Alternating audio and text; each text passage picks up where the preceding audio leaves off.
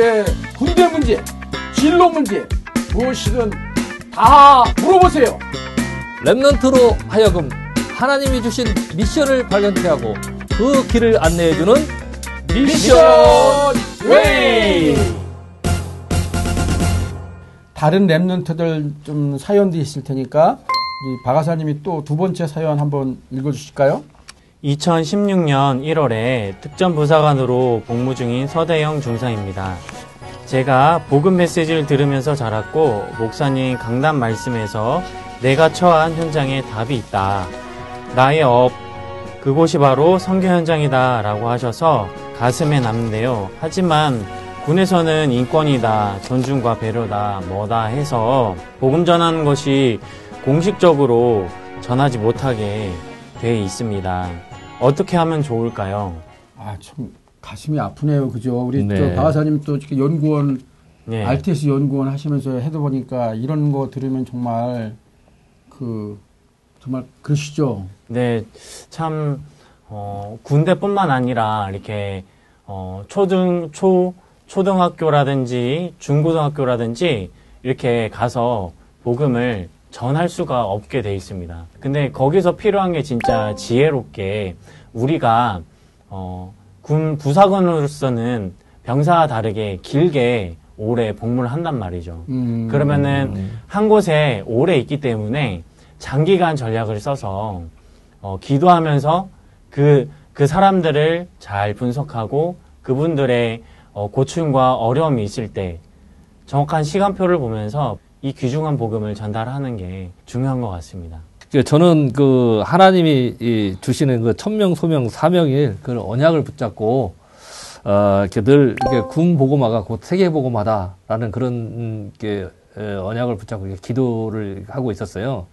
그래서 어 늘 이렇게 그 하나님 말씀 속에 예? 또 어, 우리가 이렇게 군대 생활을 이렇게 36년씩이나 이렇게 하다 보면은 저도 모르게 군대 문화가 각인뿔이 체질되어진 것이 있거든요. 그렇죠. 그래서 어, 우리 어, 요즘 그 어, 어, 어, 저, 그 유목사님 음, 말씀 속에 이렇게 보면 21가지 전도자의 삶을 통해서 나 자신이 복음을 통해서 계속해서 이것이 바뀌어져야지만 어, 이게 군대 생활을 하는, 하는데도 많은 부분들을 갖다가 나 자신을 좀 이렇게 바로 세우고 또 주변에 이제 이렇게 고민 있는 아니면 어, 이렇게 좀 이렇게 어두운 이게 얼굴이 좀 어두운 그런 병사도 보이고 또 고민 있는 이렇게 간부들이 이렇게 보여지는 그런 영안이 열리게 되죠. 그러면 그들을 놓고서 계속해서 기도하고 있다 보면 하나님의 어느 날 이렇게 시간표 속에 또 이렇게 에, 이렇게 만남을 하시고 만남을 허락하시고 또 그들을 에, 통해서 어, 예수 그리스도에 답을 주면 간증하면서 답을 주면 어, 이들이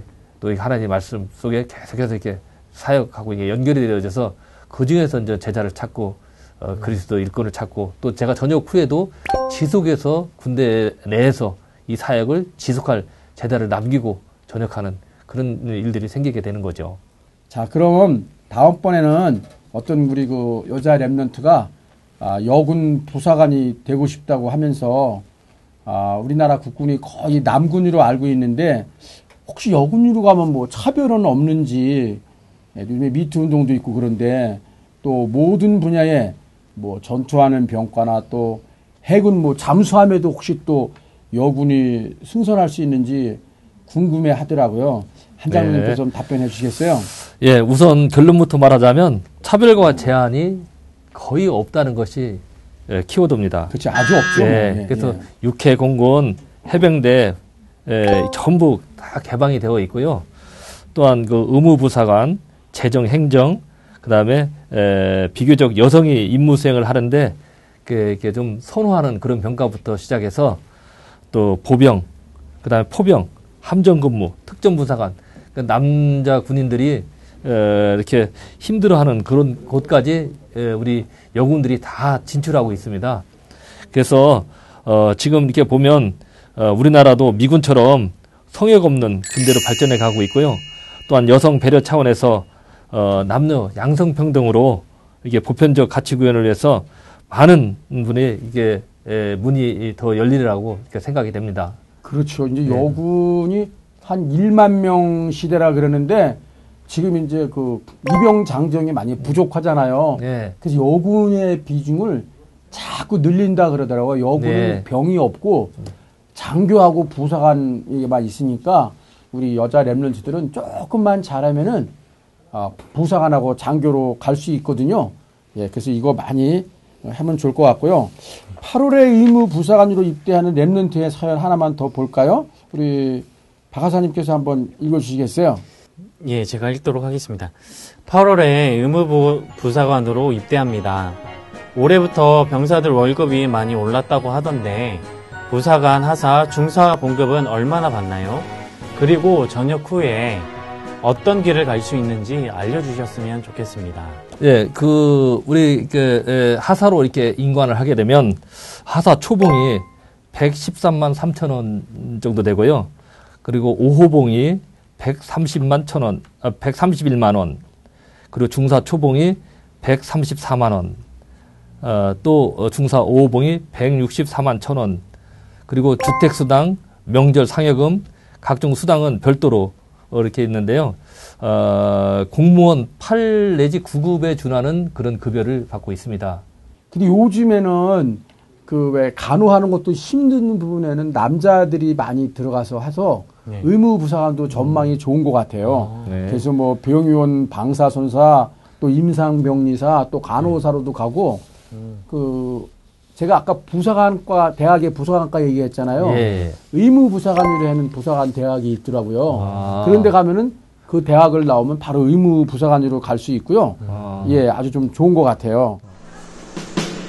의무 부사관은 군 장병의 건강을 유지하는 데 있어 중추적인 역할을 수행하는 의료 지식과 실무를 겸비한 전문 인력. 대전 보건대학교 특전 의무 부사관과에서는 군대에서 의무 업무를 담당하는 의료 분야 간부인 특전 의무 부사관을 양성하고 있습니다. 대한민국 특전 의무 부사관이라는 자부심을 가지고 직업 군인의 역할과 직무 분야에서 성실히 임무 수행을 하고자 모인 젊은이들입니다. 특전 의무 부사관과에서는 군 응급 의료 체계 구축에 기여할 수 있는 소수 정예 인력을 배출하고 있는 것입니다. 국가에 대한 충성심과 애국심이 있어야 하고 순간순간 위험한 상황에 대처하는 판단력을 갖춰야만 하는 군인. 특전부사관이나 육군부사관이나 그 다음에 이런 육군에 있는 부사관들은 인원을 더 선발하려고 지금 준비 중에 있습니다. 그래서 전망은 제가 봤을 때는 본인들이 능력이 된다면은 부사관으로 살수 있는 그 폭이 되게 많이 넓어질 겁니다. 특정 부사관에 임용될 때 그런 가산점 및 또 특정 부사관 군장 학생 그 선발 시 좀 유리한 음, 가점을 받고 또 장교로까지 꿈을 가지고 있는 학생들은 그 삼사관 학교 편입을 통해서 그 장교까지 진출할 수 있는 그런 과입니다. 그리고 이 프로가 지난 주 우리 랩런드 대회 때 나갔잖아요. 예, 네. 예. 그때 어느 게 권사님 한 분이 아드님이 아마 이렇게 좀 이렇게 몸무게가 꽤 나가나 봐요. 네. 예. 네. 군에 있을 때 몇 킬로까지 보셨어요, 장로님은? 저도 군에 있을 때 한 뭐 100kg 정도까지는 본 것 같습니다. 제가 연대장 할 때 그 신병 교육 때 수료식에 가 보니까 100kg, 100, 105kg, 뭐 110kg 그런데 네. 신병 교육 6중가요? 그거 때 30kg 이상 빤 병사들도 꽤 있더라고요. 예, 예. 사단 참모장 할 때는 바로 신교대가 직할이라 이렇게 가보면은 그 몸무게만 특별 관리하는 반이 있어가지고 네. 대개 한 30kg씩 빼주는데 이분은 전화 왔는데 그 아드님이 현재 115kg 우리 랩런트가 음. 115kg인데 1학년인데 어 5kg을 더 찌우면 네. 공익으로 갈 수 있다 그러네요. 네. 그래서 5kg을 더 쪄서 공익으로 갈지 아니면 그냥 5kg을 빼가지고 현육으로 가야 될지 한 석 달 정도 남았다 그러더라고요. 네.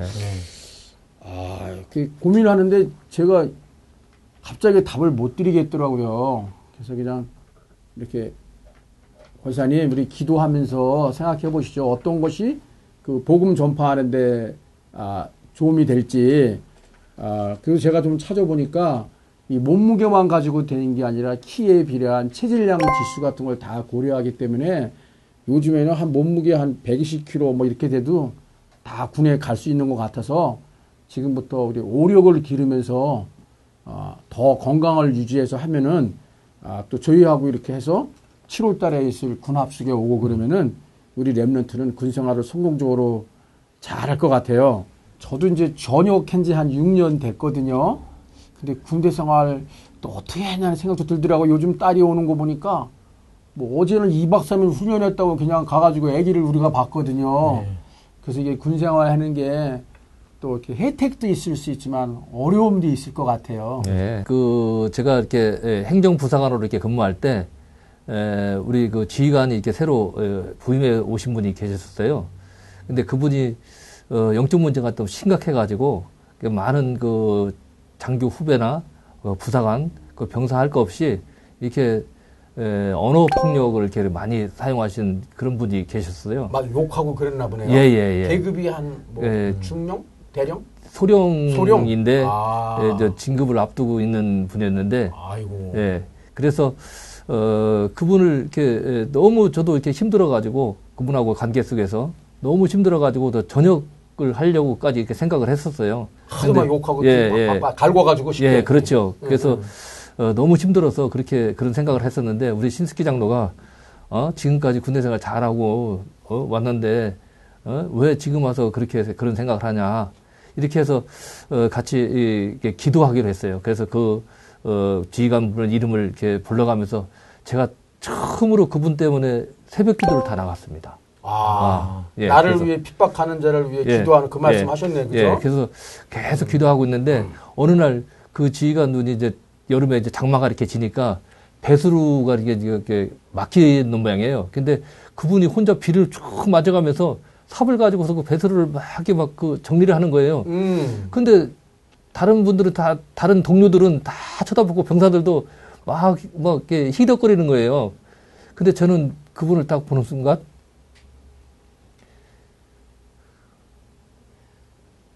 좀 도와줘야 되겠다 하는 생각, 아, 뭐, 감, 울컥하시네, 장로님 갑자기. 음. 네. 그래서 그분을 이렇게 보는 순간 하나님이 저에게 마음을 탁 열어주시는 거예요. 음. 그래서 제가 그 부대 내에 보면은 피복 판매소가 있어요. 피복 음. 판매소. 그 피복 판매소로 가서 너네이사스 팬티 양말을 사가지고 가서 그분한테 그걸 드리면서 옷을 벗어달라. 그리고 샤워장에서 샤워하시라고. 그이 옷을 벗어주면 제가 이것을 온풍기에다 말려드리겠다. 이렇게 하면서 이제 정비복 새 거 하고 음. 그 제가 사가지고 온 거를 이렇게 드렸어요. 그러면서 제가 이제 병사들 시켜서 아 라면을 좀 따끈하게 하나 끓여라 이렇게 해서 음. 끓여서 그렇게 대접을 하니까 이분이 이제 너무 고맙다고 이렇게 하면서 그 다음날 출근하셔가지고 그 저희 사무실에 오셔가지고 다 나가라. 그래서 저하고 딱 1대1로 이렇게 딱 둘이 만나는데 갑자기 이제 음, 무릎을 꿇으면서 어허. 네, 내가 우리 그 한원사님한테 너무 이렇게 그 마음을 아프게 해서 죄송하다 음. 이런 말씀을 하시더라고요. 그러면서 어, 저보고 장로님이시죠? 그래서 장로라고 그러니까 자기는 어, 자기 외삼촌이 어느 그 도시를 지금 저 남쪽에 있는 도시인데 도시는 얘기를 안 하겠습니다. 그 도시에 무속인 협회 회장이라고 그러더라고요. 아. 그래서 자기 일일이 하나하나를 다 그 외삼촌이 이 계속해서 전화로 그게 연락을 하는 모양이에요. 그래서 자기 뜻대로 자기 힘대로 하나 결정할 것이 없고 무속인 그 외삼촌이 얘기해주는 대로 이렇게 움직이는. 아이고. 그래서 자기 어머니 아버지가 돌아가시고 외삼촌이 돌아가시면 자기도 교회 나가고 싶다고 그런 말씀 하시더라고요. 아. 예, 그래서 어 그분이 이제 나중에 이제 이렇게 저를 많이 이제 도와주더라고요. 이제 그 지휘관으로 계시면서 많은 부분을 도와주시고 그리고 떠나시면서 저한테 난을 하나 선물로 주셨는데 그 난을 지금도 제가 그걸 키우고 있습니다. 네, 그랬군요. 그런 그런 사연이 있었습니다. 하여간 욕하면서 핍박하고 그랬지만 두 내외가 함께 그분을 위해서 기도하다 보니까 하나님이 이제 그런 사건을 만들어 주셨네요. 그죠? 네. 그리고 관계가 회복되고 정말 그 미신에 사로잡힌 예? 네. 예, 그런 적이었네요. 참 우리 제가 리더십도 가리키고 군 생활도 이렇게 해보지만 그 영의 세계가 있다는 걸 모르는 사람들이 너무 많은 것 같아요. 예, 그렇습니다. 하루하루 그냥 그 닥친 일들만 보고 해나가는데 아, 우리는 정말 그 복음 가진 자로서 정말 영적 무장을 새롭게 하는 예, 그렇게 해서 그런, 그런 부사관이 아, 돼야 될 것 같은 생각이 오늘 두 분 말씀을 통해서 아, 저도 갑자기 막 목이 메고 이렇게 더 말이 잘 안 나오네요. 직접 한 장로님 그걸 겪으시면서 어려운 시간을 겪으면서 기도하고 응답받았으니까 그랬을 것 같아요. 네. 제가 이게 어, 초임하사로 이렇게 가가지고 군생활을 할때 어, 초임하사로 가서 느꼈던 부분이 뭐냐면 어, 터줏대감처럼 이렇게 저보다 먼저 와 있는 병사들이 있거든요.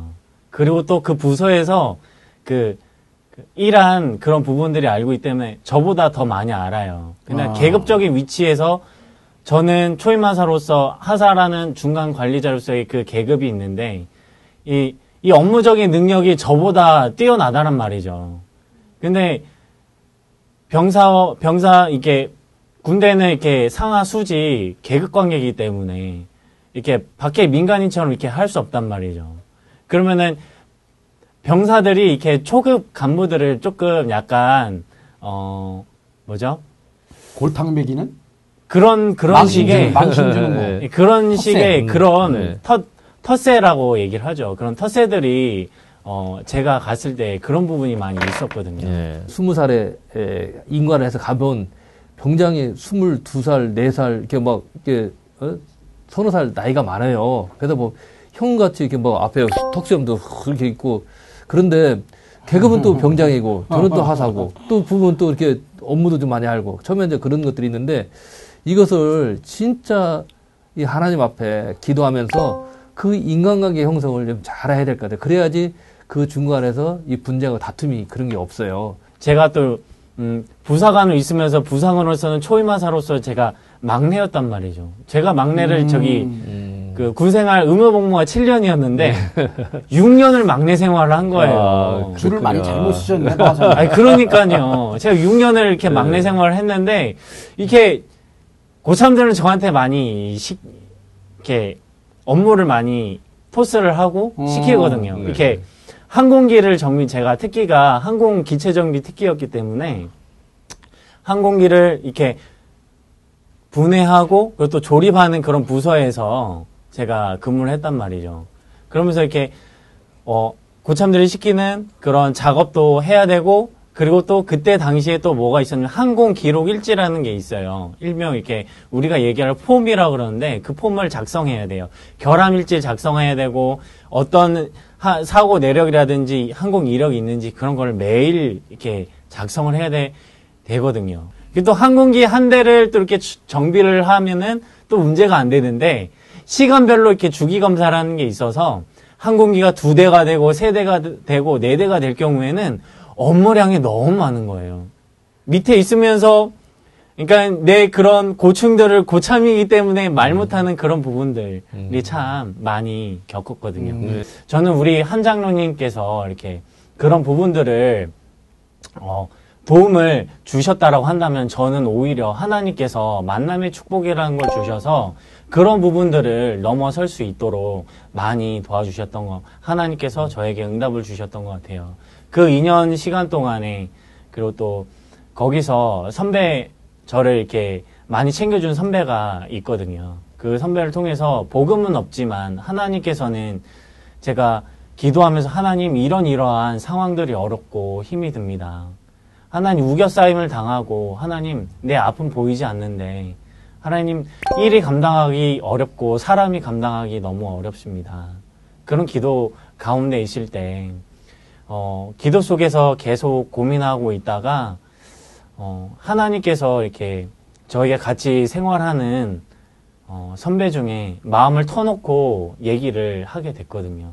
그러면서 그 이후로 어, 그 선배의 많은 도움을 받게 되면서 그 영내 생활, 2년 생활을 하나님의 은혜 가운데 잘 마칠 수 있었던 계기가 있었습니다. 하나님께서는 어, 복음 아닌 사람도 이렇게 복음 가진 나를 위해서 하나님 내게 만남을 준비하셔서 만남의 축복을 주셔서 하나님께서 그 사람을 통해 나의 부족한 부분들 그리고 또 내가 해야 될 그런 것들을 하나님께서 그 안내 가이드처럼 저를 이렇게 그 사람을 통해서 어 버팀목이 되고 일어설 수 있는 디딤돌이 될 수 있도록 도와주셨던 그런 부분들이 있었습니다.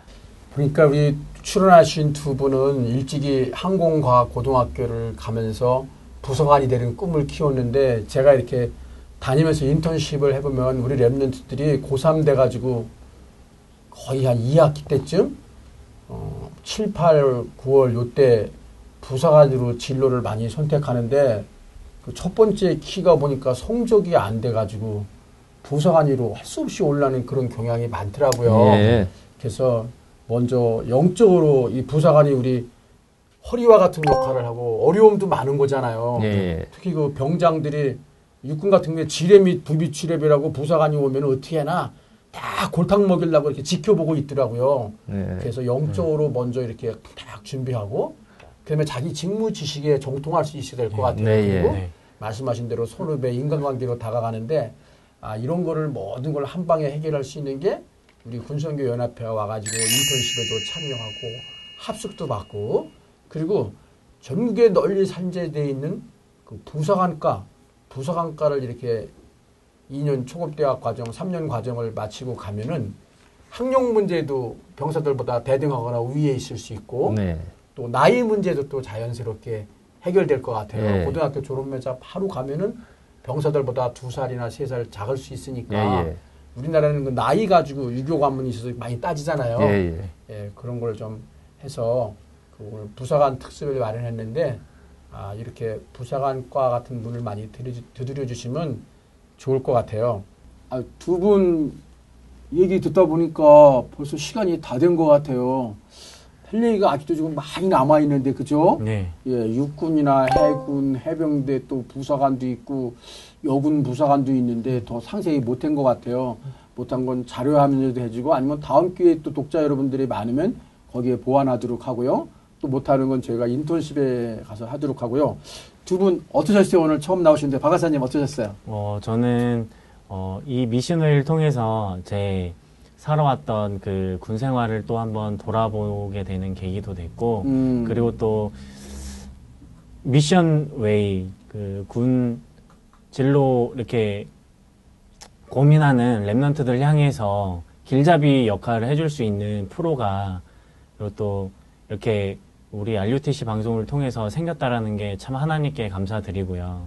우리 remnant들이 어, 군에 대해서 한국 사람이라면 그리고 또 남자라면 이렇게 군대를 가야 되는 게 어, 당연한데 어, 그냥 모르고 가지 마시고 우리 랩런트들이 먼저 영육간에 강건해져서 어, 합숙을 군 합숙을 통해서 영적 영적으로 재무장하고 그리고 또 그렇게 하면서 어, 군 생활 가서라도 이렇게 군 선교 연합회를 지속적으로 문을 두드리고 찾으면서 그런 고충들을 얘기하면 도움을 주시기 때문에 우리 랩런트들이 많이 많은 도움과 그리고 또 많은 그런 부탁들을 이렇게 군 선교 연합회에 전달해 주시면 좋겠습니다. 그래서 우리 랩런트들이 영적 서밋 그리고 또 기능 서밋 또 문화 서밋으로 쓰는 어, 이 군 생활이 발판이 되는 음, 기회가 되셨으면 좋겠습니다.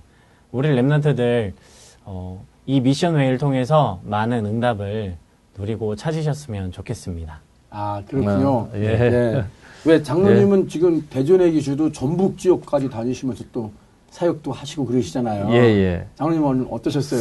예, 오늘 이렇게 방송에 이렇게 나와 보니까 그 많이 긴장도 되고 이게 좀 음. 떨리기도 했지만 어쨌든 우리 이 군에 대해서 조금이라도 조금이나마 이렇게 예, 전달해 줄 수 있는 그런 시간에 대해서 너무 어, 기쁘고요. 우리 랩런트들이 예, 군 입대를 앞두고 또한 직업 군인의 길을 앞두고 있잖아요. 그게 한 번도 가보지 않은 이 길을 어? 많은 부분에 이렇게 고민을 하고 또 이렇게 두렵기도 하- 하지만 우리 군 선교 연합회에서 이런 미션웨이라는 이런 그 어, 이렇게 방송을 통해서 우리 랩런트들에게 예, 답을 주고 또 그 길을 안내해 주는 이런 방송이 있어서 너무나 어, 이렇게 잘 됐다. 또, 어, 또한 이것이 그냥 이렇게 단회적으로 끝나는 것이 아니라 지속적으로 해서 우리 예, 군에 입대 전에 있는 랩너트나 또한 입대 후에 지금 군대 생활하고 있는 랩너트들에게 그 고민을 해결해주는 그런 큰 길라잡이 역할을 했으면 어, 더욱더 이게 감사하겠다는 그런 생각이 듭니다. 아, 저희는 아쉽지만 또 다음 달에 여러분에게 인사드리도록 하겠습니다. 아, 그럼 구호와 함께 오늘, 오늘 미션 웨이 마칠까요? 네. 네. 미션 웨이!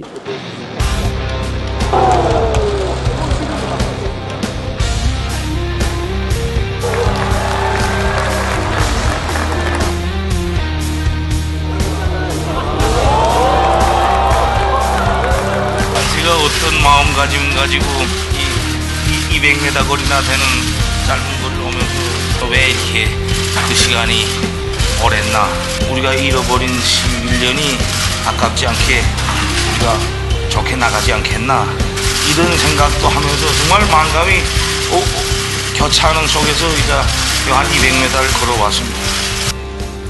아, 제가 지난주에 아주 이상한 전화들을 많이 받았어요. 장로님, 최대한 군대를 늦게 가면 될까요? 아니면 빨리 가야 될까요? 아니, 왜 그래요? 그랬더니, 이제 뭐 남북 정상회담도 되고 북한이 핵무기도 폐기하면 군대 완전히 축소될 거기 때문에 시간을 끌면은 군대 안 갈 수도 있다 그러고요. 어떤 랩런트들은 또 빨리 가야 군부대 배치를 저기 북한에 있는 함경도 개마고원으로 안 갈 수도 있다 그리고 중광진 그 추운 오지리도 백두산 밑으로 안 간다 그러는데 아, 제가 이거에 대해서 북한을 연구한 전문 학자로서 우리 식구들한테 얘기해주고 싶네요.